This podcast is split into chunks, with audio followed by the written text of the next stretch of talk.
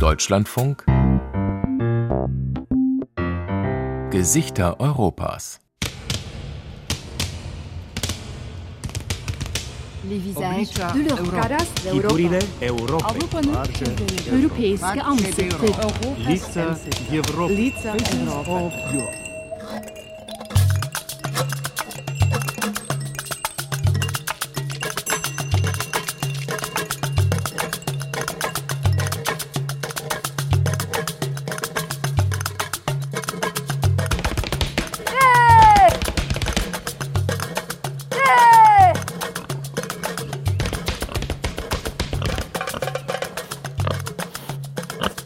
Todavía creo mucho en lo que debería ser. Ich arbeite so, wie man das eigentlich tun sollte. Ausschließlich mit der autochthonen Rasse, mit reinrassigen iberischen Schweinen. Auch wenn die Kreuzungen mit dem Duroc-Schwein natürlich viel produktiver sind. Wenn wir in der DESA alle weiter reinrassig produziert hätten, dann hätte uns niemand den Begriff iberisch stehlen können. Marta Cornello lebt in der Sierra del Norte in Sevilla im Süden Spaniens und mästet Schweine. Iberische Schweine. Die Tiere sind kleiner als die meisten ihrer Artgenossen und grau-schwarz statt Schweinchenrosa. Ihr tief dunkelroter Schinken wird weltweit als Delikatesse geschätzt. Und die Bilder von den glücklich unter Steineichen wühlenden Tieren gehören fest zur Vorstellung vom spanischen Landidyll. Sie zeigen nur einen Teil der Wirklichkeit. In Spanien werden fast alle Schweine in Großställen gemästet, auch die meisten iberischen Schweine. Dazu kommt die Dauerdebatte um die Reinrassigkeit der Tiere. Darf sich der iberische Schinken überhaupt noch iberisch nennen?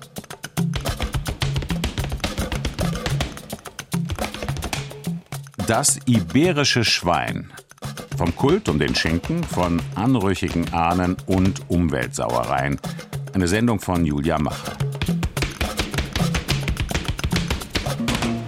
Wer sich der Landwirtschaft widmet, braucht dreierlei. Intelligenz, die nötigen Mittel und den Willen, es zu tun. schreibt der in Cadiz geborene römische Agronom Lucius Junius Moderatus Columella.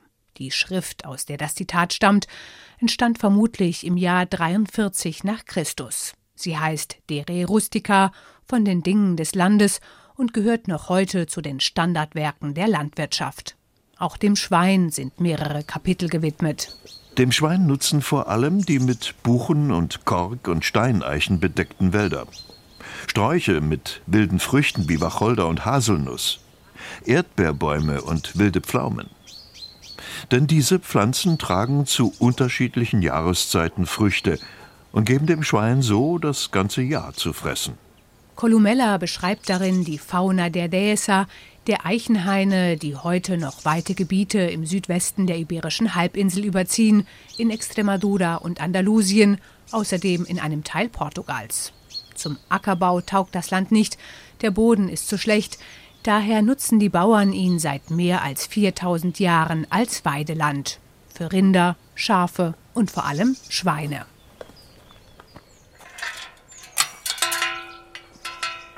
Wenn Marta Cornello das Gatter zu ihrem Grundstück öffnet, steht sie mitten in der Dehesa. Jahrhundertealte Stein- und Korkeichen breiten ihr Geäst über Wiesen aus, in kleinen Wäldern wuchert das Gebüsch. Ein Bach schlängelt sich durchs Grün. 64 Hektar Pachtland, groß und hügelig genug, um 85 iberische Schweine schon einmal für ein paar Stunden aus den Augen zu verlieren.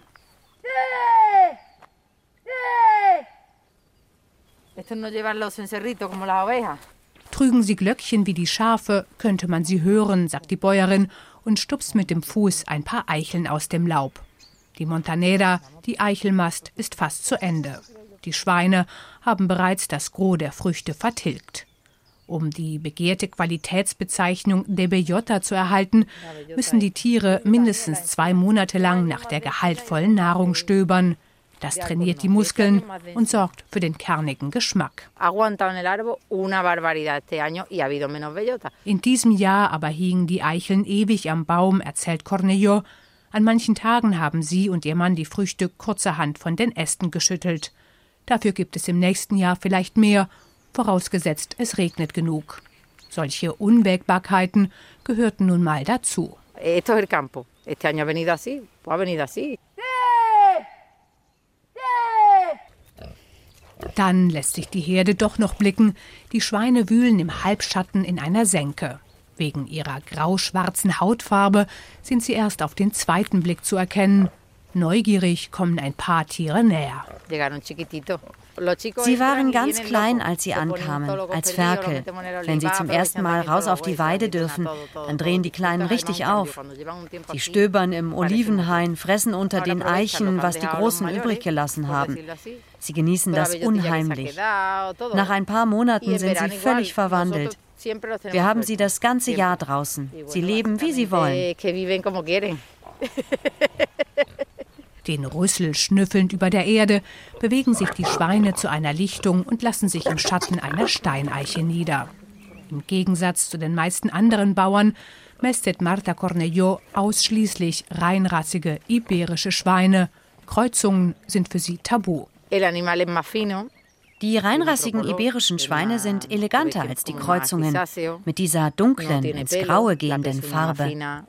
Die Hufe sind feiner, sie haben kaum Haare und sind einfach aufgeweckter. Geschaffen dazu, hier auf dem Land in diesen Hainen zu leben. Ich finde sie wunderschön. aquella. Están ahora mismo diciendo, vale, Das Grunzen und Scharren ist verstummt, die Herde döst in der Vormittagssonne.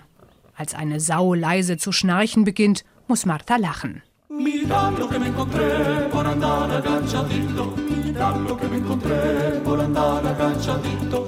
Me me. Una guayaba madura picada de un pajarito. Una guayaba madura picada de un pajarito. Esta era una vieja que tenía una puerca bajo la cama, la mantenía. Esta era una vieja que tenía una puerca bajo la cama, la mantenía. La puerca gritaba, la vieja decía. Muchacha, mala esa puerca, me quiere quitar la vida. Muchacha, mala esa puerca, me quiere quitar la vida. Escúchale cómo hace, escúchale el ronquido. Martha Cornello, 41 Jahre alt, halblange graumelierte Haare, ist eigentlich gelernte Erzieherin und Grundschullehrerin. Schon während des Studiums vermisste sie das Landleben. Als dann Vertretungsjob auf Vertretungsjob folgte, ging sie mit ihrem Mann und den beiden Töchtern zurück in die Sierra und wurde Bäuerin, so wie ihre Eltern, Großeltern, Urgroßeltern. Yo me planteé y digo, a mí que me llena a mí por dentro. Ich habe mich eines Tages einfach gefragt, was erfüllt mich wirklich? Natürlich war ich gerne Lehrerin, aber das Leben als Bäuerin macht mich glücklich. Das ist ein großes Privileg. Ich erfahre meine Umwelt ganz anders, fühle die Dinge intensiver. Alles hat Sinn. Und ich bin frei, wirklich frei. Zumindest bis ich den ganzen Papierkram erledigen muss. Den nimmt die Landwirtin auf sich, um die geschützte Herkunftsbezeichnung Chabugo für die Tiere zu bekommen. Geburt, Aufzucht, Auslauffläche, Gewicht, Ernährung, über jedes Detail muss sie Buch führen. Jedes ihrer Schweine trägt drei Ohrmarken, fehlt eines im Schlachthof, wird der Siegel de Bellota aberkannt. Den bürokratischen Mehraufwand für ihre freilaufenden Schweine nimmt sie gern in Kauf. Es geht ihr nicht nur um die Qualität des Fleisches, sondern auch um den Erhalt der Dehesa. La dehesa es ganado, hombre y naturaleza. Die Dehesa ist Vieh, Mensch, Natur. Es ist ein menschgemachtes Ökosystem. Diese Steineichenhaine sind die nachhaltigste Form der Landwirtschaft, die der Mensch geschaffen hat. Wir brauchen für die Schweine Bäume und Sträucher, Steineichen, Korkeichen, Erdbeerbäume. Wir brauchen eine vielfältige Fauna mit Insekten, Reptilien, Vögeln. Aber all das erhalten wir auch durch unsere Arbeit. So etwas passiert selten. Normalerweise zerstört die Produktion ja etwas. Aber hier ist es umgekehrt.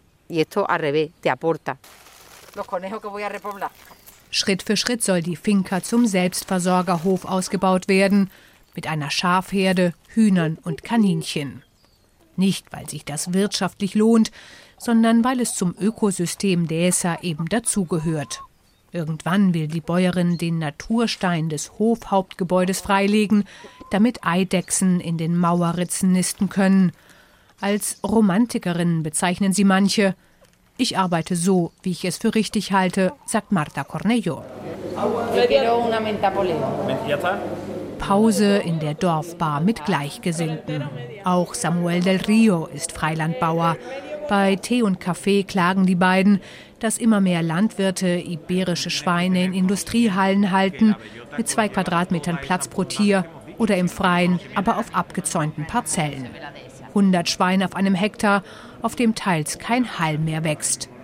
De Bellota Eichelschinken darf sich das Produkt zwar nicht nennen, da die charakteristische Farbe jedoch erhalten bleibt, ist das vielen Verbrauchern egal. Hauptsache, es steht Iberico drauf. Iberico Intensivo en Google, ¿vale? Hay dos, tres, cuatro, cinco. Ya empieza una foto de esa.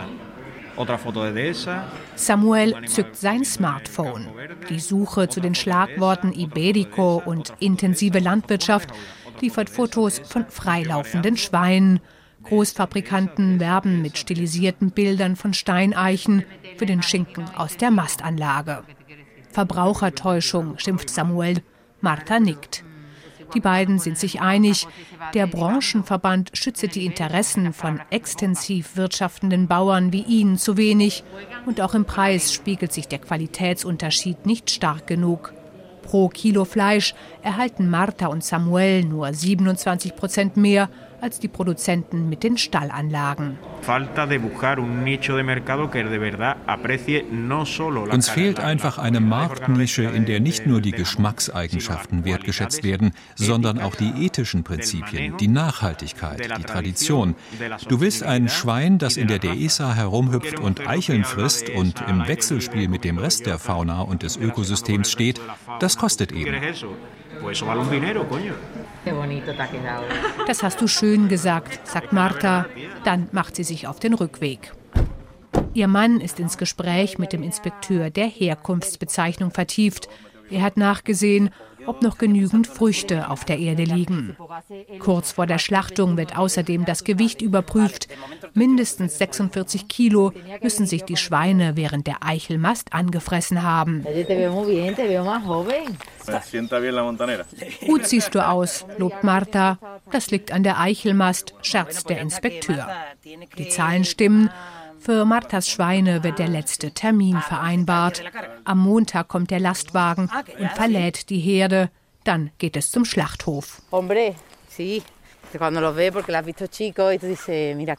Das nahe Ende schmerzt, aber es ist nun einmal Teil des Berufs von Martha Cornello. Ich sage mir immer, solange das Tier bei mir lebt, ist es glücklich. Es war draußen auf dem Feld. Und ich hoffe einfach, dass die Schweine einigermaßen anständig geschlachtet werden, dass sie ordnungsgemäß betäubt werden und nicht leiden. Nunca he conocido una prisión tan bella. Solo repetía para hacerlo más. Tenemos el mismo complejo de estrella.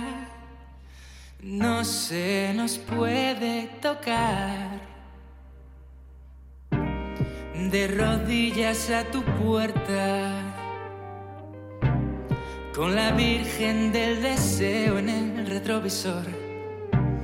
Me pasé el viaje de vuelta, relamiéndome, porque tu amor sabe a jabugo, sabe a jabugo, sabe a jabugo, sabe a sabe a Ein guter Landwirt hat Schweine. Denn auch wenn ihre Aufzucht viel Ärger bereitet, so ist der Ärger doch noch größer, wenn man keine hat.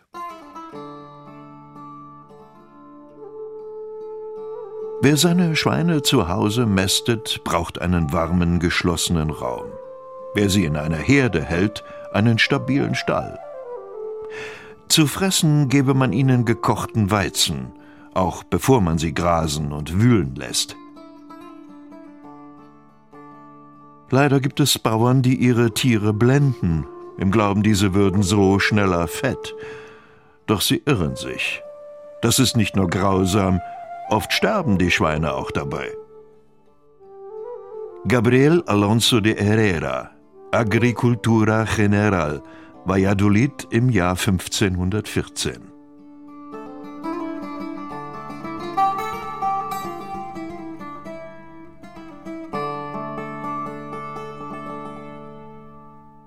Die Debatte um die richtige Schweinehaltung ist Jahrhunderte alt. Aber mit Beginn der industriellen Massentierhaltung, mit der Verfütterung von Antibiotika, hat sie eine neue Dimension erreicht.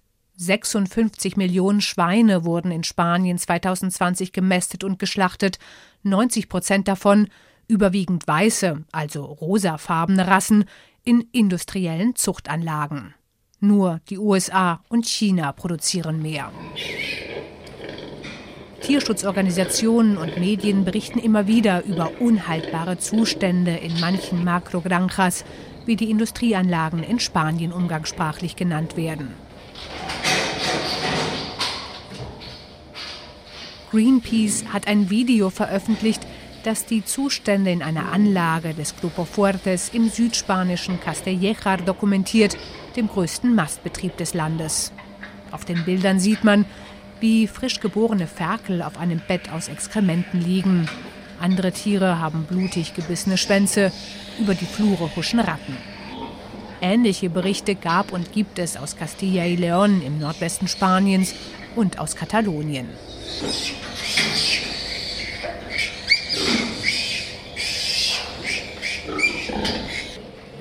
Die Region im Nordosten der Iberischen Halbinsel ist eines der großen Zentren der spanischen Schweineindustrie. Vor den Fenstern des Regionalzugs ziehen die flachen Felder der Plana de Vic, der Hochebene von Vic, vorbei. Im Hintergrund die schneebedeckten Pyrenäen, davor Äcker, Fabrikhallen, große Flächen, die mit weißen Stellboxen für Vieh überzogen sind.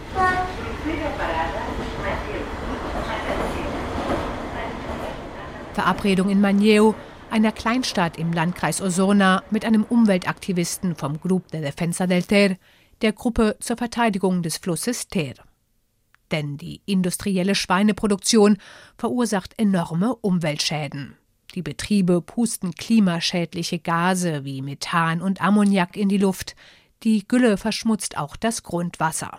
Weil Spanien seit Jahren die Grenzwerte für Nitrat überschreitet, muss sich das Land vor dem Europäischen Gerichtshof verantworten. Joel Vidal steht vor dem kleinen Bahnhof und reibt sich die Hände. Es ist kalt an diesem Morgen, in der Luft liegt penetrant ein Güllegeruch.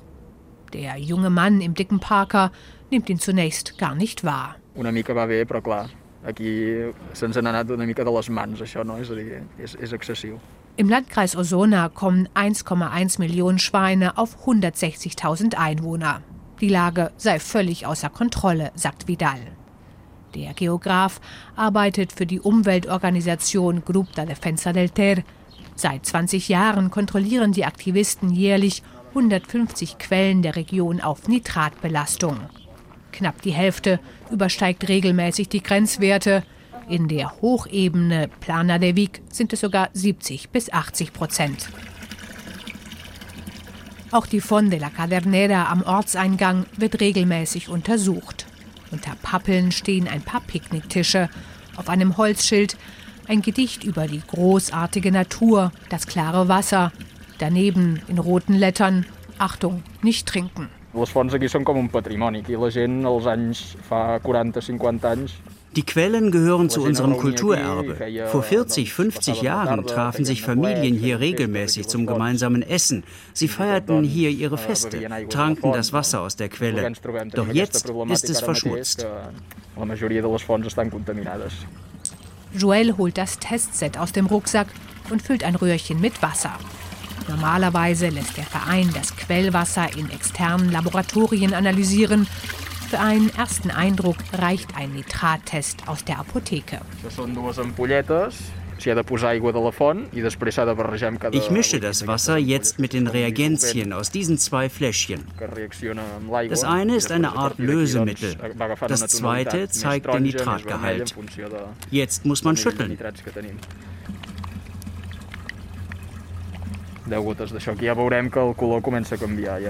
Dass sich das Wasser gelb verfärbt, ist normal bei diesem Test. Wenn es orange oder rot wird, haben wir ein Problem. Nach fünf Minuten leuchtet das Wasser im Röhrchen in tiefem Granatrot. Das sind bestimmt über 200 Milligramm Nitrat pro Liter. Der gesetzliche Grenzwert liegt bei 50 Milligramm. Aber die Weltgesundheitsorganisation warnt schon ab einer Belastung mit 25 Milligramm vor dem Genuss. Würdest du dieses Wasser trinken, bekämst du schreckliche Bauchschmerzen. Es gibt auch Studien, die ein erhöhtes Krebsrisiko sehen. Tatsächlich haben wir in der Provinz Osona vergleichsweise viele Krebsfälle. Aber natürlich räumt niemand den Zusammenhang mit dem verseuchten Wasser ein. Joel schüttet das Wasser zurück in die Quelle. Das sind die direkten Folgen der exzessiven Schweineindustrie. Auf einen Kopf kommen hier fast sieben Schweine. Egal wie viel ihrer Exkremente man verdüngt, keine Fläche ist groß genug, um diese Masse an Gülle aufzunehmen. Viele Betriebe schütten die Exkremente auch einfach in Gruben oder leiten sie in Flüsse. Joel Vidal kurft über einen Forstweg zu einer idyllischen Talsenke im Naturschutzgebiet Cabreres. Hinter hohen Bäumen versteckt sich eine tarngrün getünchte Anlage. Der Betrieb gehört einem katalanischen Unternehmer, der neben einer weiteren Mastanlage auch einen Schlachthof und eine Wurstfabrik betreibt. Vor fünf Jahren hat dieser Bauer hier von diesem Hof tausende Liter Gülle in den Fluss geleitet. Ein Anwohner hat uns damals Bescheid gesagt. Wir sind hin, haben alles fotografiert und dokumentiert. Wir müssen uns beeilen bei solchen Hinweisen. Nach zwei Tagen sind alle Spuren verwischt. Fotos und Videoaufnahmen reichten damals nicht. Sanktioniert wurde der Unternehmer lediglich wegen einer früheren Gülleableitung in einem anderen Betrieb. Seinen Anwälten gelang es, mit der Staatsanwaltschaft eine Geldstrafe von etwa 5000 Euro auszuhandeln. Erschütternd wenig, findet Joel Vidal. Vier Männer treiben eine Herde Schweine in einen ummauerten Hof. Ihr Spanisch hat einen nordafrikanischen Akzent. Als sie das Mikrofon sehen, winken sie mit beiden Händen ab. Eh, la majoria de treballadors són de procedència immigrant, és a dir, els empresaris s'aprofiten de la seva situació de vulnerabilitat. Fast alle Arbeiter in diesem Bereich sind Migranten und die Unternehmer nutzen das gnadenlos aus. Wir wissen von einem Schlachthof, in dem Frauen sexuell belästigt wurden.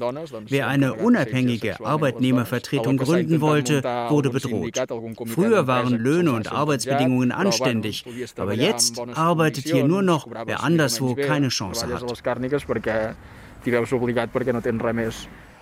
Si va Mohammed, si ido Mohammed, ya viene Ahmed. Joel Vidal zeigt ein Video auf seinem Handy. Ein marokkanischer Arbeiter bezeichnet die Arbeitsbedingungen bei Patel, einem der größten Schlachthöfe der Region, als Sklaverei. Eine Frau erzählt, dass ihr gekündigt worden sei, weil sie auf Einhaltung der Covid-19-Schutzmaßnahmen bestand.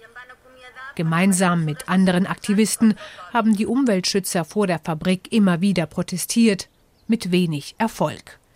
Die Behörden kontrollierten einfach zu lax und die Regionalregierung fasse die Unternehmer mit Samthandschuhen an.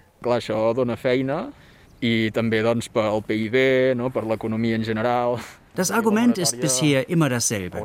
Die Schweineindustrie schafft Arbeitsplätze und trägt zur Wirtschaftsleistung bei. Aber um welchen Preis?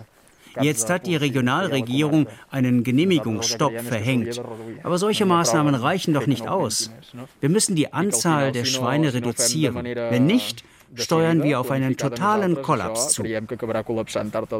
A l'altra banda del riu el sol s'acomiada i diu adeu. A l'altra banda del riu es pon.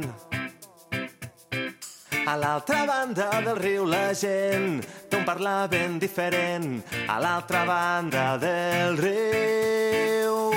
Drecera, com esquivar la frontera, com aquell que viu rere una trinxera i desespere en veure sortir el sol. Pensa que no torne a casa, aquest cop no és poc primera línia de foc, de base cada dia al primer toc, Matina descansades, boniques albades, records imperfectes d'aquelles mirades. I l'aigua recorre els teus peus, s'emporta les veus i el temps que tens al vents a qualsevol preu. I el foc, foc, foc encara cremé. A l'altra banda del riu el sol s'acomiada i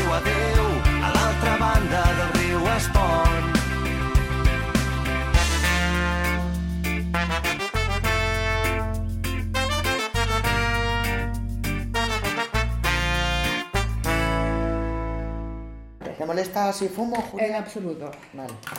Elena Diegues nimmt einen tiefen Zug aus ihrer Zigarette. Immer wieder musste die Geschäftsführerin des Züchterverbandes Aiser Iber Stellung beziehen. Ihre Worte haben Gewicht in der Branche, Sie bemüht sich um Differenzierung. In nuestra opinión, la inmensa mayoría de las explotaciones cumplen con la normativa en esas dos materias. Nach unserer Auffassung erfüllen die allermeisten Betriebe sowohl die Umwelt- wie auch die Tierwohlauflagen. Aber es stimmt natürlich, dass Fleisch von freilebenden Tieren qualitativ besser ist als das von Tieren aus intensiver Landwirtschaft. Suelen reunir requisitos de mayor calidad de aquellas que no lo son. Auszugleichen, unterschiedlichen Strömungen gerecht zu werden, das gehört zu Elena Dieges Kernkompetenzen. Seit 35 Jahren arbeitet die Madrilenin für die Organisation. Sie hat die geltende Qualitätsnorm für das iberische Schwein mitentwickelt und wacht, so sagt sie, über die Rassenreinheit des faszinierendsten Tieres der Welt. Aus ihrer Sicht eine Herkulesaufgabe, denn als Aysel Iber 1987 begann, die Herkunft der schwarzen Schweine zu dokumentieren, war die autochthone Rasse vom Aussterben bedroht. Cuando se creó el libro genealógico, había en España 6.000 hembras ibéricas, es decir, estaba al borde de la extinción. 30 años antes había 500.000 madres. Als wir mit dem Stammbuch angefangen haben, gab es in Spanien 6000 iberische Säue. 30 Jahre zuvor waren es noch 500.000. Die afrikanische Schweinepest hat die Rasse dezimiert. Manche Varietäten waren fast ausgestorben. Die einzige Möglichkeit, eine Rasse zu bewahren, ist ein Stammbuch, das garantiert, dass Tiere nur unter den verschiedenen Varietäten gekreuzt werden können. So können wir nicht nur den genetischen Pool bewahren und bestimmte Varietäten retten, sondern auch innerhalb der Rasse durch Auswahl bestimmte Kriterien verbessern, ohne dass das auf Kosten der Qualität geht. Soweit die Theorie. Das Problem, bereits damals hatten innovative Landwirte, wie Dieges mit leicht abschätzigem Unterton sagt, begonnen, die schwarzen Schweine mit rotbraunen Durock-Ebern zu kreuzen. 350 Kilogramm wiegt ein ausgewachsener Durock, doppelt so viel wie ein iberisches Schwein. Das ist legal, auch wenn der Prozentteil seit 2014 auf dem Etikett ausgewiesen werden muss. Fue un fallo garrafal. Das zu erlauben war ein Riesenfehler. Wenn man ein Duroc mit einem iberischen Schwein kreuzt, verbessert man die Produktivität und erhält mehr Fleisch, aber auf Kosten der spezifischen Charakteristika des Fleischs und des Fetts. Quantität geht immer auf Kosten von Qualität. Man hätte diese Schweine Duroc-Iberico oder Iberico-Duroc nennen müssen. Einfach nur den Prozentsatz auszuweisen reicht nicht aus. Wir nennen ein Schwein iberisch, das einfach nicht iberisch ist. Laut dem Rückverfolgungssystem Ithaka waren nur knapp 500.000 der im letzten Jahr zur Mast angemeldeten iberischen Schweine reinrassig. Die große Mehrheit, weit über drei Millionen Tiere, waren direkte Nachfahren eines Duroc-Ebers. Fast alle von ihnen werden in Ställen oder abgegrenzten Parzellen gehalten. Das schadet dem Image der reinrassigen Schweine in Eichelmast und dagegen zieht Dieges zu Felde. Hier arbeitet unser Heer, sagt Elena Dieges und führt in ein Großraumbüro. Vor den Computern sitzen 18 Mitarbeiterinnen und Mitarbeiter und geben die Daten ein, die ihnen von Bauern und Züchtern übermittelt werden. Zehn weitere sind vor Ort unterwegs. Lourdes, ¿qué estás haciendo tú ahora mismo? Eine Frau gibt den Novemberwurf eines iberischen Schweins ein, notiert die Kennziffer von Sau und Eber. Zuchteber des Stammbuchs können bis zu den Großeltern zurückverfolgt werden. Bei den Zuchtsäuen ist das nicht immer gegeben. Lücken bestehen, denn zwischen 2008 und 2017 konnten Muttertiere unbekannter Herkunft in ein Zusatzregister eingetragen werden. Esa sección aneja permitió incorporar Das waren Säue, von denen man nur wusste, dass sie aussahen wie iberische Schweine. Um Kreuzungen auszuschließen, wurden stichprobenartig molekulargenetische Analysen durchgeführt. Das vollständig zu erheben wäre unmöglich gewesen. Die Kosten wären explodiert. Wir haben das vor allem in Zweifelsfällen gemacht.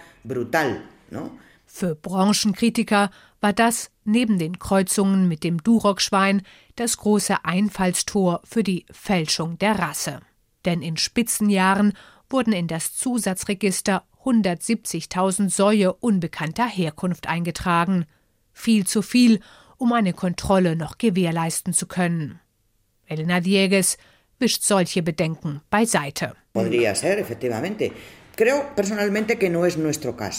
es hätte ein Einfallstor sein können, aber wenn es zu Irrtümern kam, dann nur in einer Minderheit der Fälle.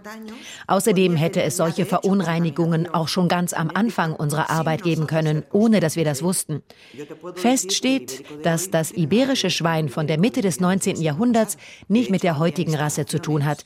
Das wissen wir, weil die Säue von heute zum Beispiel gar nicht mehr durch die Luken der Ställe von damals passen. Las cerdas de hoy no caben por ese hueco. Rassen veränderten sich eben im Laufe der Zeit, sagt Diegues, mit oder ohne menschliches Zutun. Aber was wir beim iberischen Schwein niemals zulassen dürfen, ist, dass die Qualität des Fleischs und des Fetts sich verändert. Doch genau das passiert durch die Kreuzungen mit dem Durockschwein. Und die Unterscheidung zwischen reinrassigen und gekreuzten Tieren fällt den Verbrauchern schwer. Zwar klären weiße, grüne, rote und schwarze Etiketten am Schinkenbein darüber auf, ob das Schwein zu 50, 75 oder 100 Prozent iberisch war und ob es in Mastanlagen groß wurde oder unter Eichen stöberte, aber der Oberbegriff Iberico ist der gleiche. Elena Diegues seufzt tief. Antes todo era bellota. Früher war alles Eichelschinken, ein völliges Chaos. Jetzt darf sich so nur ein kleiner Teil nennen und der Verbraucher kann das anhand der Etiketten unterscheiden. Das ist eine Verbesserung. Aber wenn es irgendwann eine Qualitätsnorm geben wird, darf die meiner Meinung nach nur noch für reinrassige iberische Schweine gelten, die traditionell gehalten werden, in Eichelmast oder freilaufend auf Parzellen.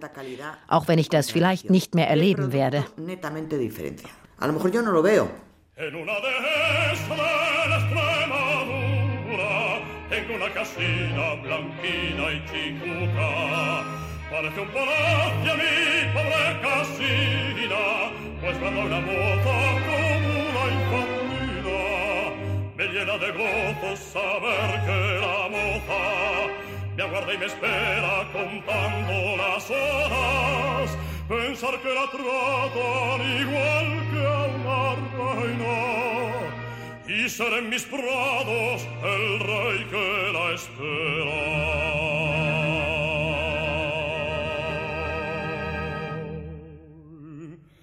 Toda la vida mi compañera, toda la Allen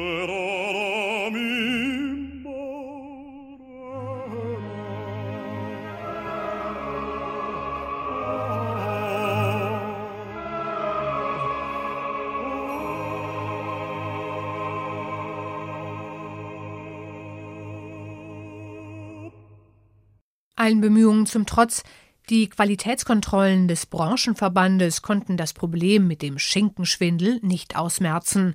Immer wieder berichten spanische Medien über betrügerische Händler oder Supermarktketten, die Schinken ohne Etikett oder unter falscher Bezeichnung verkaufen. Das Misstrauen der Verbraucher wächst. Wie lässt sich wirklich garantieren, dass der Bejota-Schinken tatsächlich echt ist? Hola, ¿qué tal? An der Universität von Córdoba beschäftigt sich ein Forscherteam mit genau dieser Frage. Bueno, pues bienvenida aquí al campus de Rabanales. Lourdes Arce Jiménez schreitet zügig durch das Foyer des Unicampus zum Institut für landwirtschaftliche Lebensmittel und Tierwissenschaften. Viel los heute. Nach dem Interview mit dem Deutschlandfunk steht ein Call mit der Universität von Boston an. Ihr Projekt zur Authentifizierung des Bejota-Schinkens interessiert auch international – Kein Wunder, sagt die Wissenschaftlerin und öffnet die Tür zu ihrem Büro, in dem schon ihr Kollege wartet. El oro líquido es el aceite de oliva. Unser flüssiges Gold ist das Olivenöl und unsere Diamanten sind die freilebenden iberischen Schweine. Der Eichelmastschinken ist etwas, das nur hier auf der iberischen Halbinsel produziert werden kann. Todo lo que es único y exclusivo le salen imitadores, ¿no? Doch wie alles, was einzigartig ist, hat auch der Eichelschinken Nachahmer auf den Plan gerufen, ergänzt Vicente Rodriguez Esteves. Die beiden erforschen seit zehn Jahren die Besonderheiten des iberischen Schweins. Während er als gelernter Tierarzt das komplexe Wechselspiel zwischen Dehesa, zwischen Eichenhain und Schwein untersucht, analysiert die Chemikerin, wie sich Umwelt und Ernährung in der Biochemie des Tiers niederschlagen. Victor Rodriguez und Lourdes Arce sind ein eingespieltes Team. Im Gespräch wägen sie ihre Worte vorsichtig ab. Die Debatte um Etikettenschwindel hat für viel böses Blut in der Branche gesorgt, und nichts liegt ihnen ferner, als ihr Forschungssujet schlecht zu reden. Iberischer Schinken schmeckt nicht nur gut, sondern ist auch gesund. Viele Schweinezüchter haben versucht, diese Vorstellung auszunutzen. Sie ahmen den Geschmack und die ernährungsphysiologischen Eigenschaften des Eichelschinkens nach, indem sie dem Kraftfutter iberischer Schweine vier Ölsäuren zufügen. Die gleichen Ölsäuren, die freilaufende Schweine über die Eicheln zu sich nehmen. Das ist legal, aber der Schinken darf dann natürlich nicht als Eichelschinken etikettiert werden. Eh, Trotzdem passiert das. Um solchen Praktiken einen Riegel vorzuschieben, hat Lourdes Arce mit ihrer Forschungsgruppe eine Methode entwickelt, durch die mittels Spektralanalyse Rasse und Ernährung überprüft werden können, selbst wenn der Schinken schon fertig verpackt im Supermarkt oder Gourmetgeschäft liegt. Entonces nosotros lo que hemos propuesto es analizar todos los compuestos volátiles en su conjunto. Wir analysieren alle flüchtigen organischen Verbindungen im Fett des Schweins. So haben wir das komplette Profil, quasi den Fingerabdruck eines typischen iberischen Schweins ermittelt, das mit Eicheln gemästet wurde. Und es ist tatsächlich substanziell anders als das eines Schweins, das konventionelles Futter mit Zusatzstoffen bekommen hat. Al jamón ibérico de un cerdo alimentado con pienso. Das Labor liegt direkt neben dem Büro. Lourdes Arce tritt zu einem weißen Apparat mit turmförmigem Aufsatz. Sie gibt ein Zentimeter großes Stück Schinken in ein Reagenzglas. Der Behälter wird auf 80 Grad erhitzt und geschüttelt, damit sich die flüchtigen organischen Verbindungen freisetzen.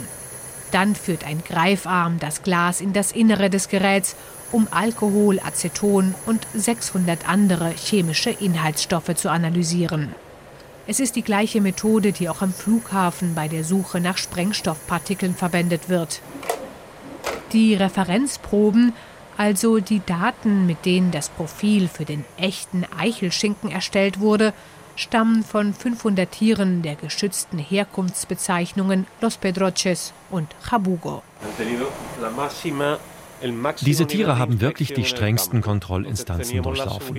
Wir können quasi jede dieser Proben zurückverfolgen und wissen, da stand wirklich drauf, was drin ist. Fast so, als habe man den Personalausweis der Schweine, sagt Vicente Rodriguez Esteves. Die ersten Exporteure haben bereits Interesse an der Methode bekundet. Im Idealfall steht der Hightech-Spurenleser demnächst auch in offiziellen Lebensmittellabors, hofft Lourdes Arce.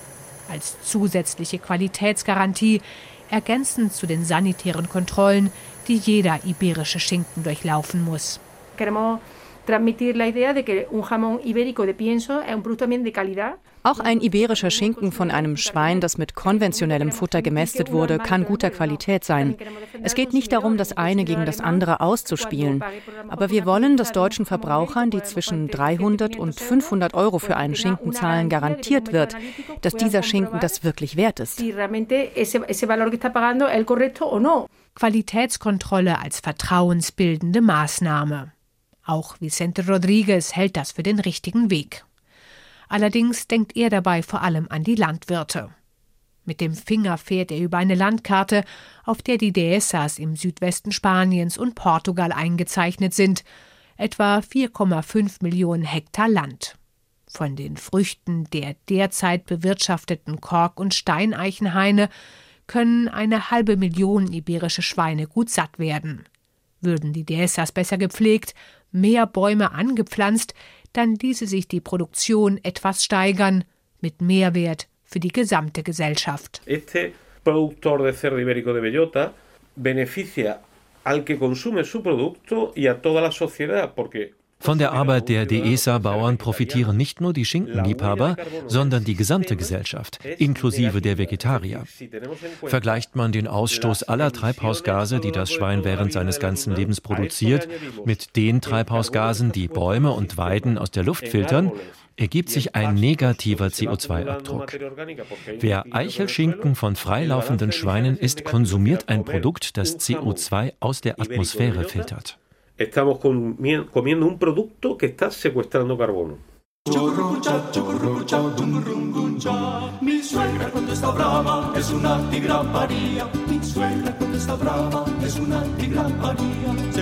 Cayeron los dientes, pero muerde con la encía.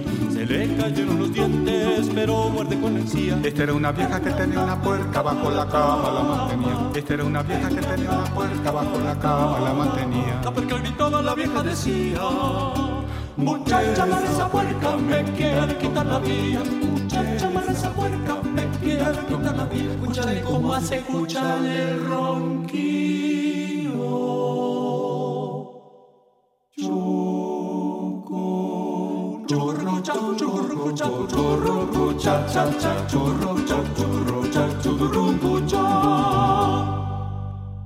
Es gibt kein Tier, aus dem sich mehr Leckereien machen ließen als das Schwein. Zu Lebzeiten ist es zu nichts Nutze. Es denkt nur ans Fressen und Schlafen, sieht nie zum Himmel auf und ist von Geburt an zum Sterben verurteilt.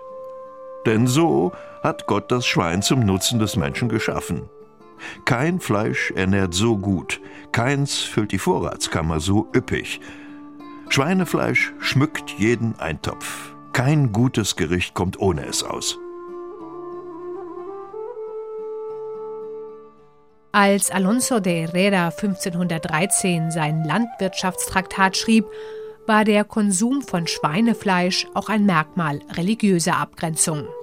Die Schinken, die gut sichtbar in den Fenstern hingen, sollten zeigen, in diesem Haushalt leben echte Christen, denn die spanischen Juden, auch die zwangsweise zum Christentum konvertierten, aßen kein Schweinefleisch, ebenso wie die Mauren, die noch bis ins 15. Jahrhundert in Teilen der iberischen Halbinsel regiert hatten. Die religiösen Konnotationen sind längst verschwunden, aber das Schwein spielt in der spanischen Küche immer noch eine Hauptrolle. Das Land hat laut der Welternährungsorganisation FAO den EU-weit höchsten Fleischkonsum. Ganz oben auf der Einkaufsliste stehen Wurst, Geflügel und frisches Schweinefleisch. Kein Wunder, dass in den spanischen Markthallen die Stände für frisches Fleisch und die Charcuterias, die Metzgereien mit Schinken, Chorizo, Morcilla meist die Ehrenplätze in der Mitte haben. Allerdings entscheiden sich auch in Spanien immer mehr Menschen dafür, auf Fleisch ganz zu verzichten. Und zumindest in den Großstädten und deren Ballungsräumen haben sich die Märkte darauf eingestellt. In Badalona, ein paar Metrominuten nördlich von Barcelona, hat in der städtischen Markthalle Vegans Badalona eröffnet, die laut Eigenwerbung erste vegane Metzgerei Spaniens.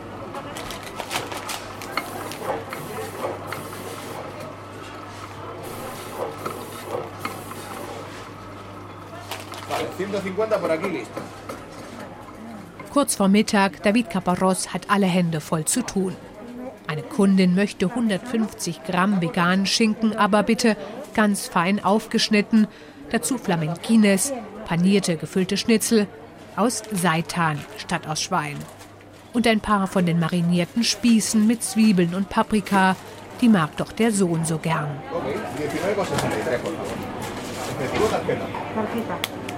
Auf den ersten Blick unterscheidet sich das Angebot in der gläsernen Auslage von Vegan Spadalona nicht von dem klassischer Metzgereien. Das sei Teil des Konzepts, sagt Gründer und Mitinhaber David Caparrós.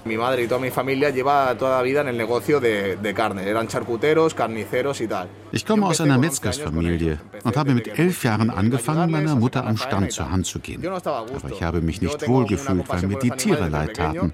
Schon immer, schon als kleines Kind. Doch das Geschäft an sich hat mir Spaß gemacht. Also habe ich mich gefragt, kann ich einen ähnlichen Laden haben wie Sie, aber ohne dass dafür ein Wesen leiden muss? Das Ergebnis ist diese vegane Metzgerei. Eine Metzgerei mit ganz normalem Essen, sagt Caparros, mit vertrauten Gerichten, vertrauten Zubereitungsarten, bekannten Geschmacksrichtungen, nur eben ohne Fleisch.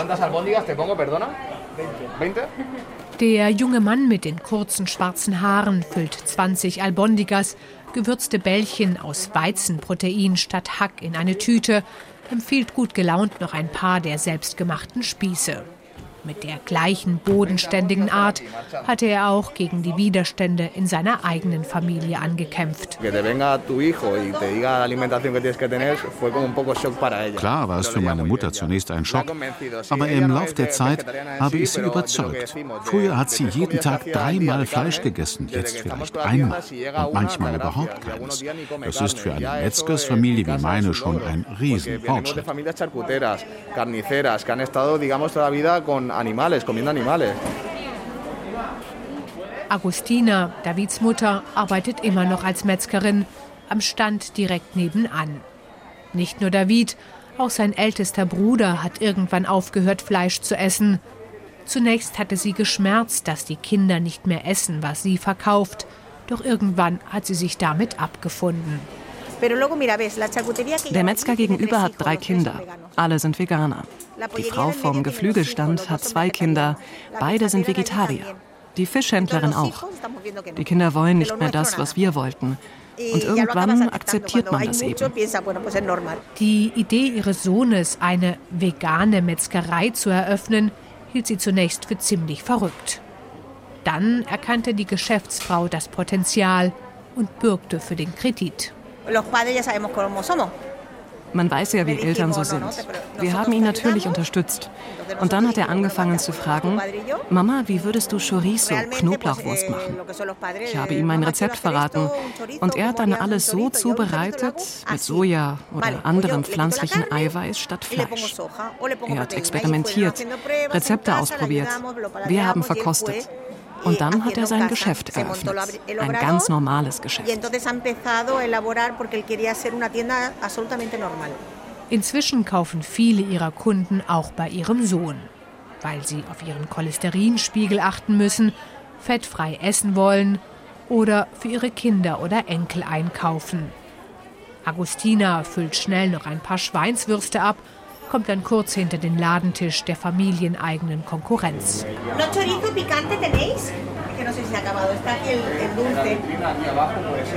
Eine Stammkundin hat nach veganer Chorizo gefragt. Agustina sucht einfach gleich selbst nach dem scharfen Knoblauchwurstersatz. Das geht schneller. Im Mercat de la Salud kennt jeder die lebhafte Frau mit den wilden Locken. Seit 38 Jahren arbeitet die Metzgerin hier das hat auch ihrem Sohn den Einstieg erleichtert. Trotzdem hat Vegans Badalona immer wieder mit Gegenwind zu kämpfen, erzählt Unai Aria, der mit David Caparros hinter der Theke steht. Yo he llegado a estar ahí en Einmal kam ein Kunde rein, so Mitte 20, Anfang 30 und sagte, oh, das sieht ja alles verdammt lecker aus. Er schien nicht so richtig zu wissen, wo er war. Als ich ihm dann erklärt habe, dass das vegane Produkte sind, wurde er richtig wütend und hat gesagt, das sei doch alles nichts wert. Diesen Widerstand in den Köpfen gibt es immer noch. Por el rechazo ese que hay en la mente, ¿sabes? Laut Umfragen ernähren sich gerade einmal 1,4 Prozent der Menschen in Spanien vegetarisch oder vegan. In Deutschland ist der Anteil siebenmal höher. Unai schwärmt von einem Kurzurlaub in Berlin, wo es an jeder Ecke veganes Essen gab. Geht er in Spanien mit Freunden ins Restaurant, wird er vom Kellner manchmal schief angesehen. Mir passiert es zum Beispiel immer noch, dass ich etwas Fleischloses bestelle und dann kommt der Kellner mit Huhn, als ob Huhn kein Fleisch wäre.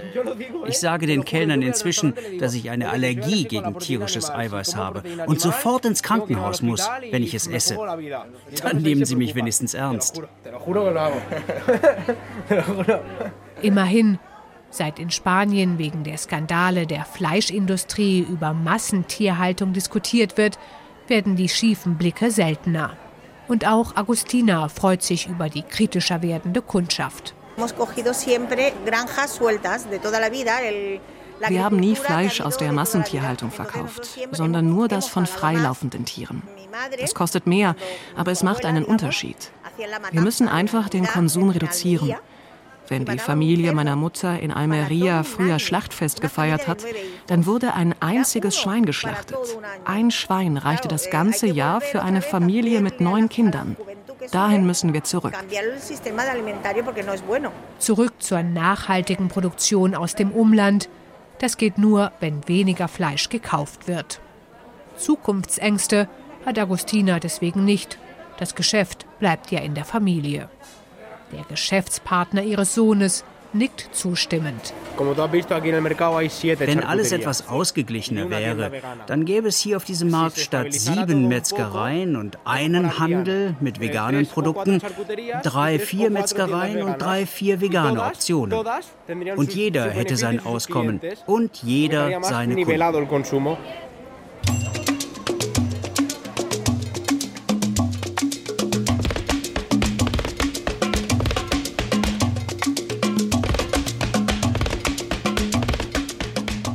Das iberische Schwein, vom Kult um den Schinken, von anrüchigen Ahnen und Umweltsauereien, das waren die Gesichter Europas. Regie Simonetta Dibban. Henrik Stickhahn hat die Literaturauszüge vorgetragen. Ton und Technik Benno Gromzig. Redaktion Gerwald Herter.